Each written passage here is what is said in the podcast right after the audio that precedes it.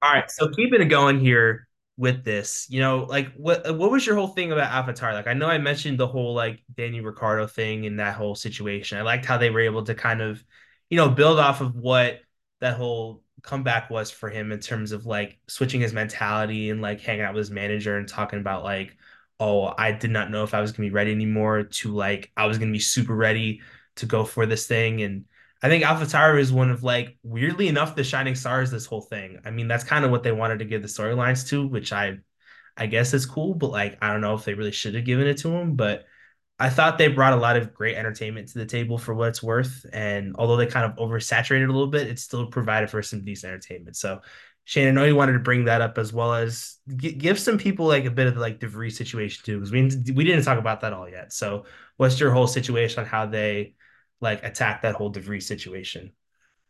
I thought it was cool because you kind of saw from De Vries's perspective, like his life outside of F1 and like just like how much of a big part of like this is like this is their life. You know, like you look about I, and I, and I talk about you know F1 not being like any other professional sport. You know, when it comes to global worldwide, like like these guys eat, sleep, breathe, drink racing. Like they don't really do much other than that. So like obviously like celebrities and whatnot, like in when you talk about soccer, basketball, especially like the NFL, um, like they have a lot of like lives outside of their game, like in respect to them and like but like these guys like driving is everything to them. So when he got that taken away from him, like we just saw like the clips of him just cleaning just for just for the sake of it, you know, in his apartment, you know, like it was just interesting to see like just how much of a like I think sometimes it goes without saying, but like you realize you take a step back and like say like wow like, like driving is everything for these guys. So like when they get that taken away from them, like they don't have much else like, going on, and so like it was interesting to see De Vries's lifestyle with away from you know Formula One, but it just kind of made you appreciate, I guess, you know how many amazing, you know, things other athletes have and like how they're really and I'm not saying like these guys aren't celebrities or whatnot, like these guys aren't great personalities, because of course they are. But like driving is everything to them. So I guess just point this back to the Nyck DeVries point of view. Like it was it was he kind of made it, he kind of had to feel for the guy because like he, mm-hmm. you know, like yes, did did he did not, you know, drive amazingly in the first half of the season? He did not do very well. You know, he didn't score a single point. But you know, like you kind of feel sorry for that guy because like he doesn't have much else going for him at the moment, and that's that's crazy to say for like a you know a former E champion as well. Yeah, I think that was very key for, you know, to look at look at DeVries in that light too, because I could count back to so many times earlier on in the year where we were absolutely bashing DeVries in race recaps in terms of like how terrible he was. I mean, he was, he wasn't that great, he just didn't live up to the pressure. But I think when you bring in that personal perspective, which was which is what makes Drive to Survive so great, and that's what made us do what we do right now, is because you add that personal perspective to these drivers and you add this certain entertainment value to these drivers and it brings the people side of it too because yeah athletes are athletes but like they're not robots like it's i think especially Yeah, with the these are people, you fans know.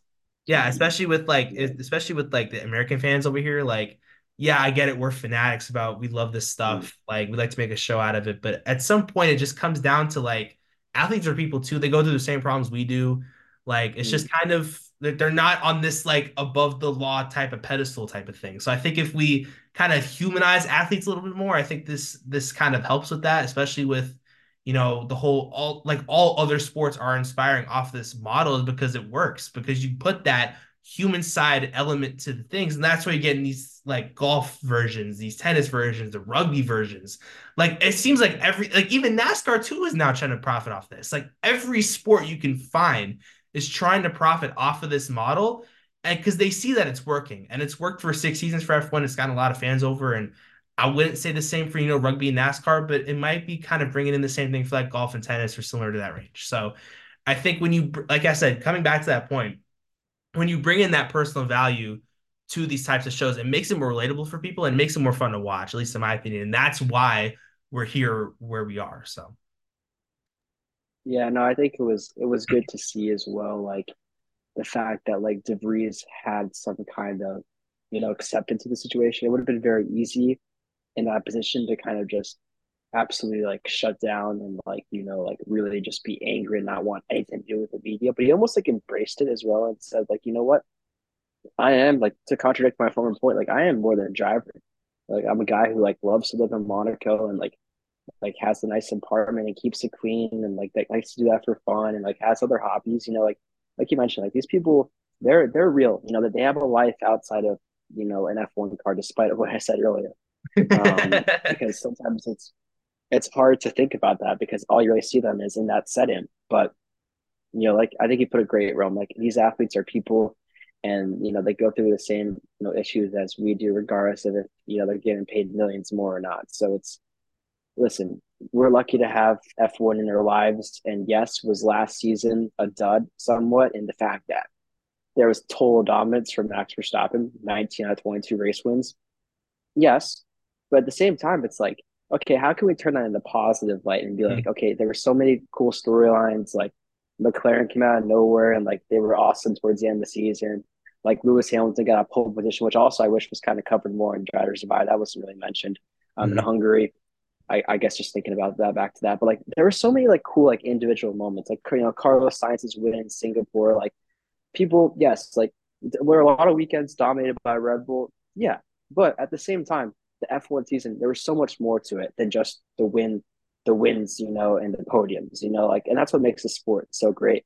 And that's why, despite you know dominance, and we've seen dominance from individual drivers, you know, ever since we followed the sport, you know, it's it's there's a reason we keep on coming back to it, and it's because it provides entertainment and it gives us a you know almost like a I, I don't want to say like a you know an outlet from reality, but it's it's I know for me it's something that like I always look forward to. And just you know just to get me you know laugh or put a smile on my face because it is such an amazing sport and it's great to see you know how how quickly we both kind of grown fond of it in such you know short periods of time because if you think about it we haven't really been following the sport for too long but like we're yeah. so attached to it now obviously we have this little gig going as well so it's it's a fun time and it's just cool to see what sports can do to bring people together so listen i think that's you know the end of the, the end of the story here and like Drive to Survive. Just thank you for once again, you know, giving us some entertainment before the season starts. And um, I'm looking forward to a 2024 season with some optimism that there'll be a lot of storylines. And it doesn't seem like F1 ever seems to disappoint in that facet of things. So I'm looking forward to it. Yeah, for sure. And I think um, you you brought up a great point there, and I do want to bring up some other points before we end the show here. And to your point about you know the whole Max situation, right? And like it's like having these storylines pop up and having it more than just that. Like, I think to be fair, it kind of humbles us a little bit too, because like I said, if we go back to all the race recaps that we did, we started every show with Max Verstappen wins his 18th Grand Prix win, this, that, and the third. We were very narrow minded in terms of like, oh, that was all that happened. We didn't really talk about too much. But like, I think once you really like put the magnifying glass on that season, like I said in the last few episodes, if Max Verstappen doesn't exist, this season will will go down as one of the more competitive seasons we've ever seen in a long time. Not just from the driver's side too, but from the constructor side too. And seeing those two those two standings kind of play within each other is key as well. And then last thing I wanted to mention too was to your point about the lifestyle stuff that we keep talking about. I love the way that they started off the season with the off-season coverage because I don't think that they brought that up much in the past seasons. So to start off the rip with that was really cool. And I think like somewhere around like last year too, like I was watching all like the Charles Leclerc vlogs that he did when he went up to like the Alps and did the whole like training camp and stuff like that. Like usually drivers would show off that type of stuff, like especially going into last season. But I thought it was really cool that the cameras were able to kind of get footage of them just kind of on the Alps or doing like flipping off a boat and going into the pool, uh, the ocean in like Saint Tropez or Monaco or something. Like just to give us like a little taste of the off season before you get into the actual season. Again, like we talked about before, shows us that relatability that we see from these drivers and what makes this show so special. So I think to end things off too, right? Like, yeah, we we like to criticize the show as it's like boring. It's not what it used to be because we're F1 fans and we watch the race every week. It's meant for casuals, this, that, and the third. But we like like Shane said, thank you, Drive to Survive, because you're the reason why both of us are making this podcast today. So we appreciate you and all the producers, Box to Box Films, for making this, along with Netflix as well. Shout out to everyone who was a part of it for the last six years. It's still going to keep going too because we know they're going to be season seven because it's the most successful sports documentary series we've seen in a long time. I think since the, I think you can make an argument that the that it's like the F1 series and the baseball documentary with Ken Burns. I think Ken Burns is still like above it in terms of quality, but like in terms of the like the longevity, like they're this the Drive to Survive is getting kind of close to that. So being able to keep that longevity for this documentary series is key in terms of you know how it's sustainable in F1, especially not just now but in the future, and just get more F1 fans like us going here. Yeah, Rome. Um, just to end this on a you know a bit of a, a note, just to tie things up together. You probably I don't know if you were expecting me to say this or not, but like I I really want to thank F1 and and the sport for just like having it in my life has been so amazing recently. Like, yes, have has there not been a lot of parity? There hasn't, but like, it's it's the storylines, it's the people, it's the it's you know the relationships we get to build from the sport that make it so special, and especially for you know someone that sports is such a big part of their life, you know, and like sometimes you know it, it can feel like there's a lot of you know dark days and whatnot mm-hmm. there's always a hope at the end of the tunnel that like you know there's an F1 race this weekend and like I'll be getting up for that regardless of you know my current emotion or mood or whatnot. And I think that's such a that's just such such a special thing about sports. Mm-hmm. Um, it's just how it connects everyone regardless of you know emotions or things like that because you know you'll be the first to know like the past you know 18 months you know 24 months for myself have not been the easiest mm-hmm. and you know sports has has been um, not everything, but it's been a big part of the reason why I continue to keep going because it just it, it's so entertaining to watch. But also, I think F one does a great job of you know connecting the sport and really embracing its fans. So thank you F one for continuing you know to make you know my life enjoyable on a week to week basis because you never fail to deliver um, just some great content and whatnot. Whether that means off the track or you know actually the races itself, it's it, it holds a very special place in my heart. I just wanted to mention that as well before we end things up today. Yeah, for sure. Well said. I think we'll I think we'll end there. I think you wrapped it up perfectly in your little uh, monologue there. So let things off right there, guys. Next episode, we're bringing the predictions to the table. Our drivers and constructors standings predictions for 2024 are coming through soon for you, and then we'll have our first qualifying and race recap of the season. So it's gonna get really fun, really fast. We're bringing with you the content week by week or as much as we can give you. And buckle your seatbelts, everybody, because this is going to be a wild ride to the finish. It's going to be fun. These 23 races coming into the fold. And yeah, what, else you got, Shane? Uh, not much room, but you know, one last message. Like, it's kind of crazy to think about Bahrain's already this weekend.